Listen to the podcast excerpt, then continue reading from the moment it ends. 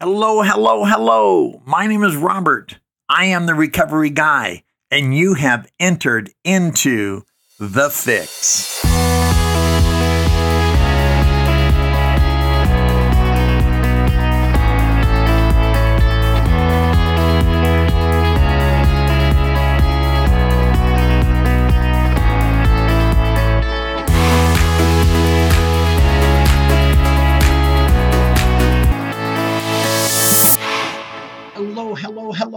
Name is Robert. I am the recovery guy, and welcome back to our podcast. Uh, thank you so much for supporting this recovery movement, uh, whether you find us on your favorite podcast channel uh, or you've connected through Instagram, my bio to get to my website, and then you downloaded the uh, podcast directly from my website. Hey, either way, we are glad you're here. Um, you know, so often uh, we appreciate uh, you sharing uh, this content. So if if what we're doing and discussing and sharing uh, encourages you, um, share it with somebody else because if there's anything about encouragement, we know we need it, and so often uh, we're connected to the people that we care about as as uh, they care about us, and and sometimes they need encouragement along the road. So no matter how you found me or or why you stay, uh, be willing to share the content with others and let they decide. Let them decide if it's something that is going to uh, work for them, and just carry the message. We're not responsible for a person receiving the message or what they do with it after it's received, but we are responsible to carry that message. You know, um, addiction uh, getting down to it is um, just one of those conditions that lies to us. And, and I'm sure you're aware of that. Um, putting it, um, as my friend uh, Tom B would say, addiction is one of the only diseases known to man that will tell you that you don't have it. Uh, addiction, as you've heard before, I'm sure, is a disease of denial. Once again, it will tell you we don't have it as we are drawing our last breath or losing our spouse or significant other or job or family member or, or what have you, friend, opportunity. It will say we are not addicted. I think the most sad thing about addiction is that most people die or at best they live a life of defeat. There is no victory, only maybe some short term um, opportunities, uh, but v- true victory one will never have uh, as long as we stay in that denial. And uh, whether you know it or not, if you are a person in active recovery, then you are the exception and not the rule. You know, I uh, produced a blog last week called uh, Preventing Relapse. I believe it was last Thursday's blog, and and I, I gave uh, just a few statistics from uh, Psychology Today, and it was um, just discussed the relapse rate, um, and it really doesn't go down uh, below 50% until a, a person, you know, is somewhere between years, you know, two or three. Um, it's stated, and just to reiterate information uh, from Psychology Today, I think you'll like it. The link to that article is uh, is in there as well. But it talked about uh, 66% of people coming into recovery um, in their first year, uh, they will relapse. Uh, I'm not sure of how many never come back, but I'm sure a high percentage of them just don't come back. Uh, after year one, uh, that rate um, is about 50%, maybe, of recidivism, uh, maybe a little bit higher. And then when you begin to move out from there, some quicker than others, obviously, you begin to get that 50%. Maybe you will, maybe you won't. Let's flip a coin on this. And it's not even until year five where it really swings into the um, uh, to the column of the person of recovery. And at that point, uh, your chance of staying recovered one day at a time for the rest of your life is about 85%. I get again, those are numbers, everything looks good on paper. But just to give you an idea that if you're in recovery, uh, you are the exception, not the rule, especially if you're in year, you know, past year one, two, three, and four and beyond. So, why is it that so many people are relapsing or dying before they ever recover? You know, we we've learned in our addiction to live a life of self-isolation uh, and despair, or self isolation that leads to despair, or despair leads to the self isolation. They, they go hand in hand. It's, you know, what came first, the chicken or the egg? You know, the cart before the horse, those types of cliches. Uh, you may have heard me mention before uh, of the term the hole of no hope. You know, addiction is a hole and it's cold, it's dark, it's very lonely, and we begin to run out of hope while we're there. Um, years ago, uh, back in the I don't know mid to late 90s, I came across this uh, person by the name of Rick Warren, who's the pastor at Saddleback Church in, in Southern California. And it was on recovery. And to this day, I'd like to find the, back then it was a cassette, right? Um, but I would like to find the recording because Rick talked about um, about a rut. Do you, do you know what a rut is? A rut is simply, as Rick would define it, is a grave with both ends kicked out. So a rut is a grave with both ends kicked out of it. And if we don't get out of it, we die there. If we don't get out of that rut, if we don't get out of that hole of no hope, that is where we die. And I I think the thing that keeps so many people from recovery and challenges them while trying to recover is what I call and what has been termed terminal uniqueness. You can Google this. Um, a lot of work, a lot of things on it. I heard it years and years ago, back in the uh, mid 80s when I was first seeking recovery. Take a little shot of coffee there. Um, and it really challenges us. And so today's podcast is entitled Death by Terminal Uniqueness. Terminal uniqueness can keep us in that rut. Let me let me break the word or the phrase terminal uniqueness down for you. Uh, again, drawing uh, on uh, uh Merriam-Webster. Terminal is simply defined as extremely or hopelessly severe. Again, extremely or hopelessly severe. And uniqueness is being without a like or equal.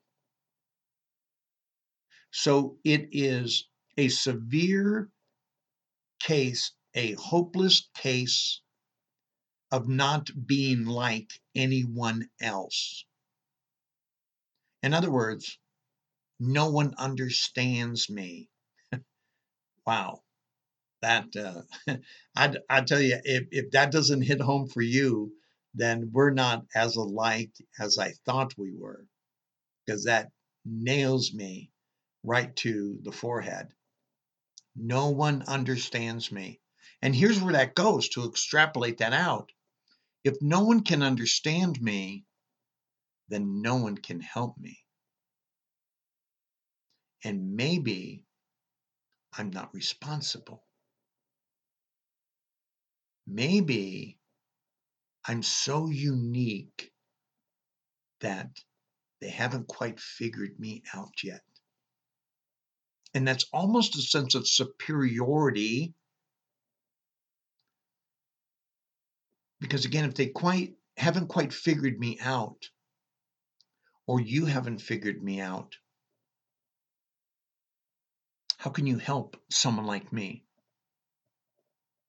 Since since we know that most all addictions and maybe even all addictions are progressive in nature, eventually we will die due to our terminal terminal uniqueness. We just will. If we if we live long enough to enjoy true sobriety and recovery, we must work through this pattern of destruction. One of the one of the biggest signs of terminal uniqueness is the need to prove that we are different than others. You know, unless we're a narcissist,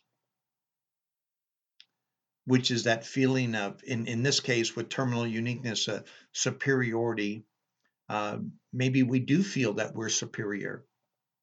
But I don't think most of us are narcissists.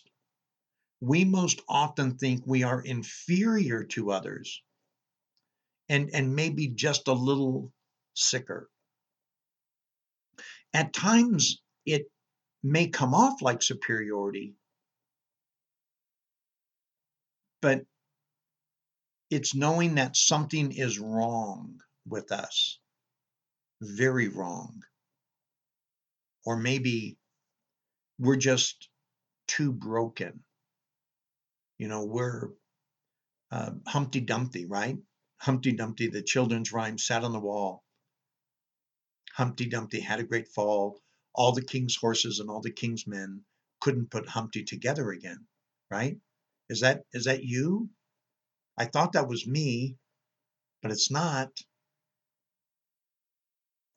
In in keeping the main thing, the main thing, so many of you know I'm a walking cliche. Remember, cliches are cliches because they work. In, in keeping the main thing the main thing, or as Stephen Covey would would write, uh, first things first, right? Have a plan and work the plan, but but keep first things first. Here are some things we must do. Here's an absolute for you. Here are some things we must do to avoid the pitfalls of terminal uniqueness which will ultimately lead to death. I'll go through these as usual now, and uh, and then uh, then I'll walk back through them, dig a little deeper. Number one, just eight things. Uh, number one, be thoroughly convinced you are sick and tired of being sick and tired. Anything short of this, barring a miracle, you will relapse. Number two, become involved in some type of peer group recovery. Number three, be convinced that you are only as sick as your secrets. Number four, relate to others in their stories. Find the similarities. There are more similarities than there are differences. Try what's working for others in their recovery and make what applies your own. Seek outside help where appropriate. Be to others what you want others to be to you. And then number eight, wash, rinse, and repeat. That's the easy one. Well, maybe not so easy, right? wash, rinse, repeat. Uh, I love uh, Tom Hopkins, one of the great master sales trainers. Uh, he talked about the PDR, which is the practice, drill, and rehearse. And that's a lifetime thing, the PDR practice, drill, and rehearse. Wash, rinse, and repeat. So, number one, let's go back. Be thoroughly convinced you are sick and tired of being sick and tired. Why why is this true?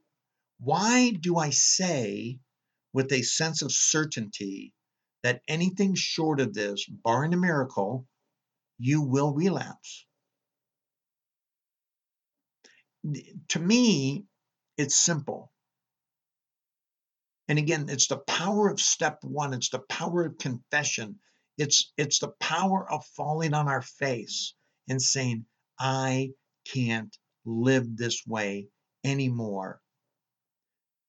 And when I'm sick and tired of being sick and tired, I am willing to do anything to find rest, to not be sick anymore, to not lose what I had to lose along the way in in in self-dignity, in in knowing that I'm to others what they want me to be and what I said I was going to be.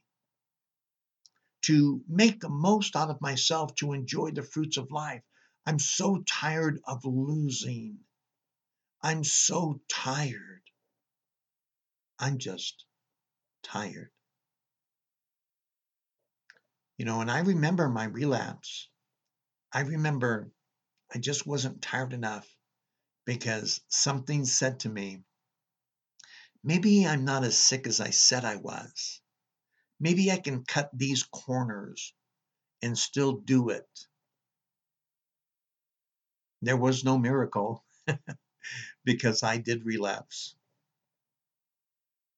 And I've seen it time and time again. Be thoroughly convinced you are sick and tired of being sick and tired. And, and I don't need you to do that because I need you to feel bad. I need you to do that because until you feel bad, the likelihood is you're not going to feel good. And that's just the way it is, folks. Become involved in some type of peer group recovery. Wow, this is so important. You know, fellowship in every monotheistic religion of the world, the reliance on other children of God, from Judaism to Catholicism to evangelical Christianity to the Muslim faith, you name it. The major monotheistic religions of the world talk about fellowship of the believer, being united, being one in the body.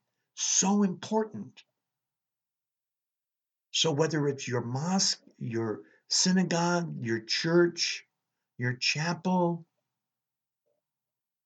your temple, your parish, there's unity there. In the program of Alcoholics Anonymous, I've shared this with you before. One of the most powerful things I ever read is the preamble of Alcoholics Anonymous. Alcoholics Anonymous is a fellowship of men and women who share. And it goes on from there. And I tell people, and this is true, folks, if that's all you ever told me, I would have stayed. I needed you to tell me I was going to be okay. The I, I was messaging uh, my friend Nick, and and Nick is is at that doorstep of recovery. And now with the whole COVID thing and so on and so forth, he was asking me. He said, uh, "Are there any online meetings that I can go to?" I'm not sure if I'm comfortable being around people. So I I shot him a message back and said, "Let me ask you a question. Is it shame? Is it being found out and you're just using COVID as a as an example or or excuse me as an excuse?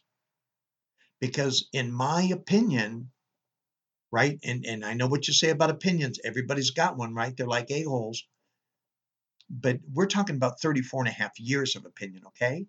And I'm not saying it because I think I know better than others, but I've been doing this for 34 and a half years.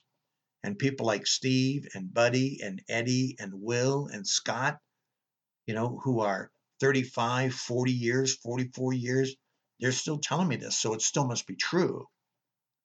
We need the fellowship. We need to be around people, right? Nothing better than a peer group to show me how sick I am and how well I can become. And and if you don't and if that works for you otherwise then I'm glad.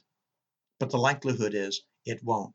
The likelihood is It's just an excuse that you're making on your way to another relapse.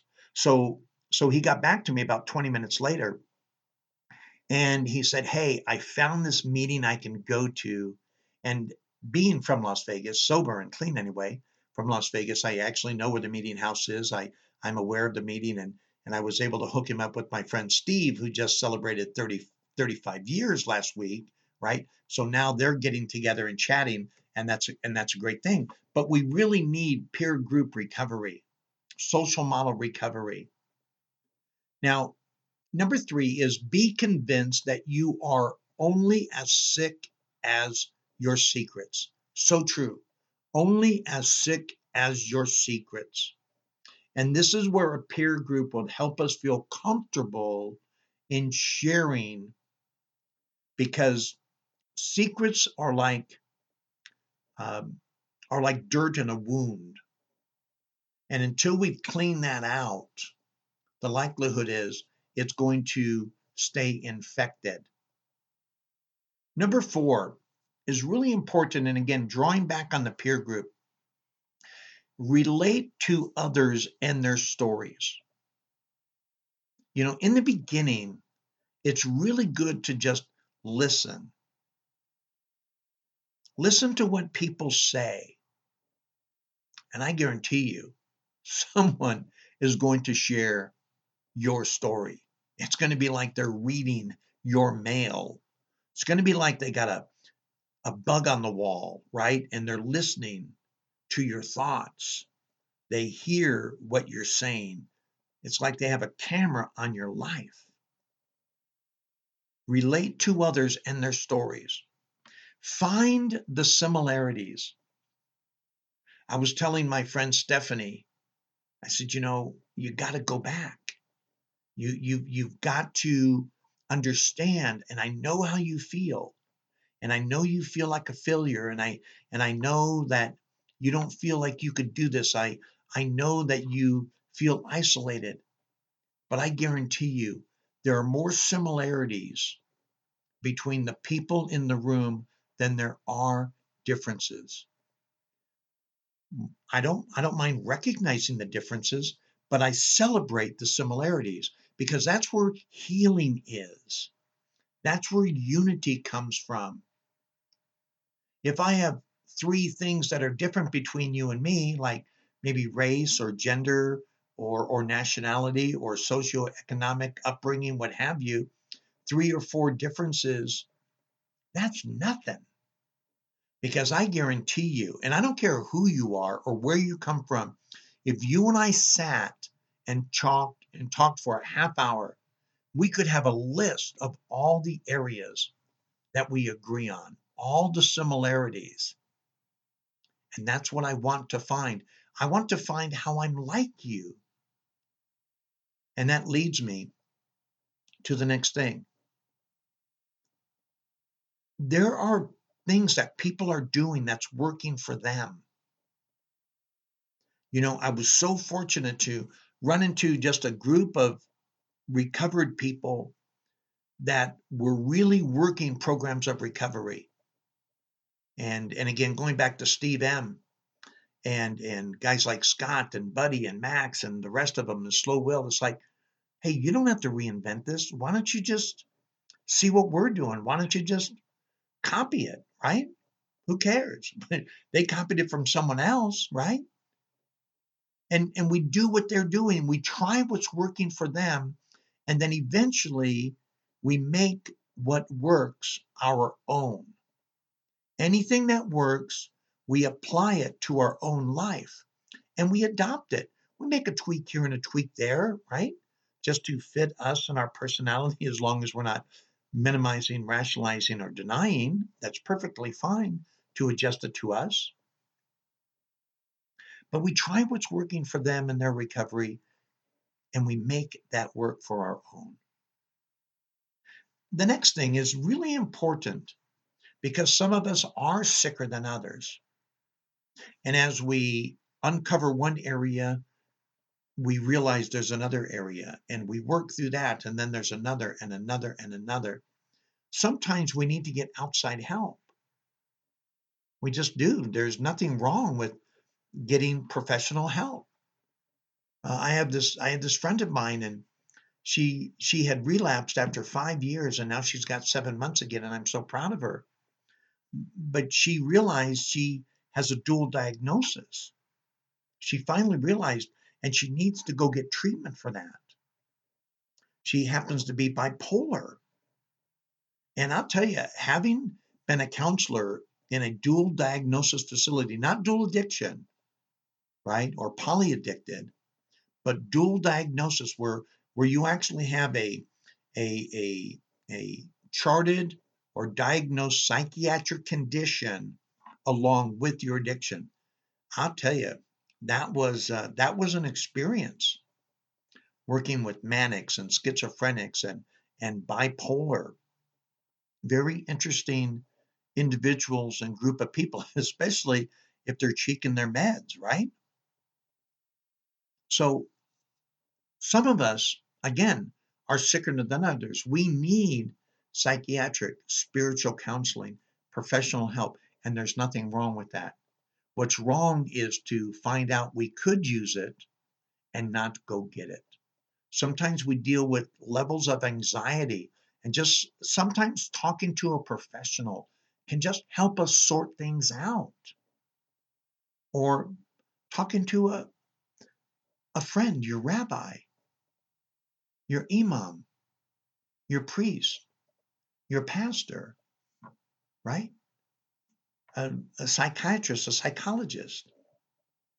Sometimes we just need it, and and it's perfectly appropriate. Number seven, this is really important because now we're going to begin understanding our value. Be to others what you wanted others to be to you. I'll tell you, there is nothing more exciting in recovery. And you who have recovered, you know what I'm talking about. There's nothing more exciting in recovery than giving back the way you have been given to.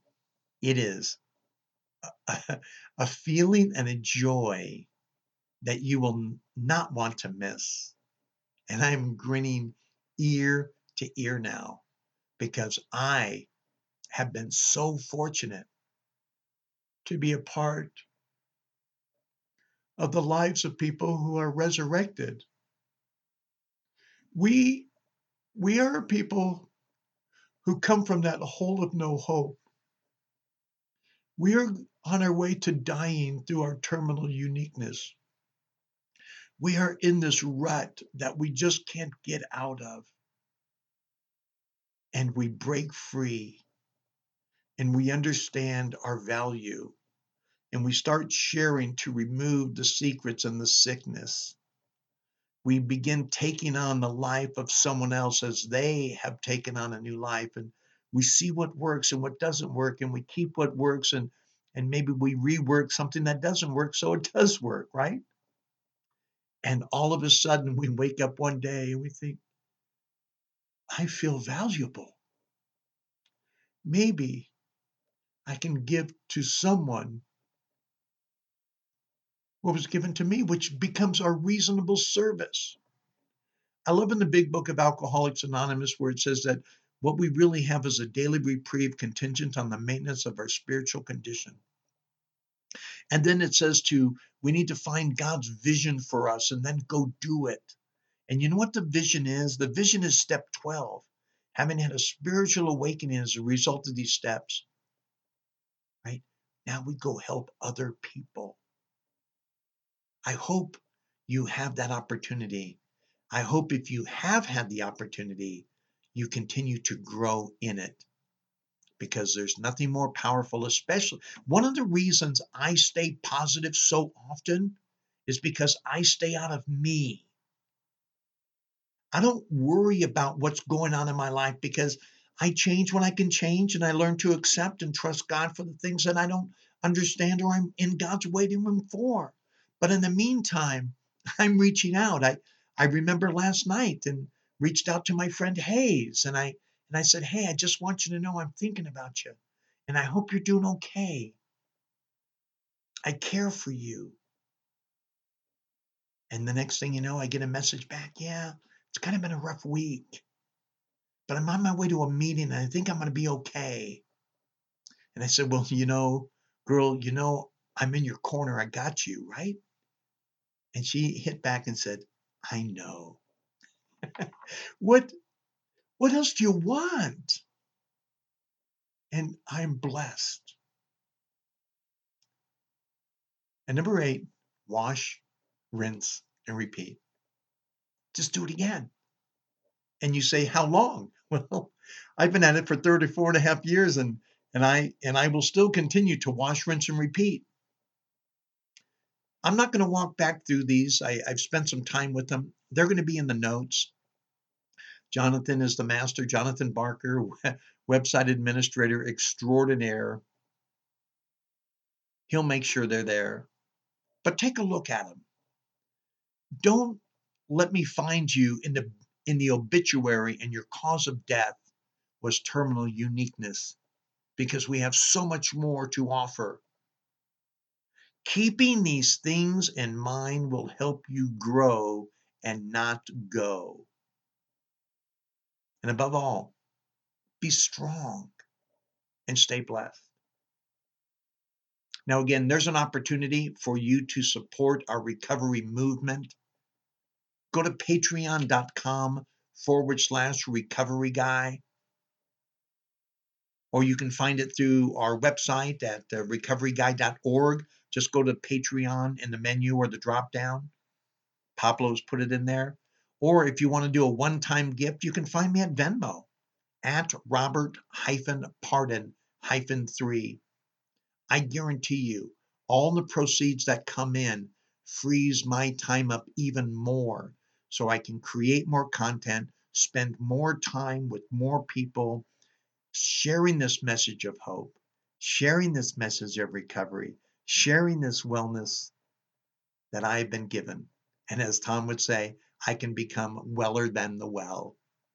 Thank you so much for spending this time with us today. And as always, my name is Robert, and I am the recovery guy.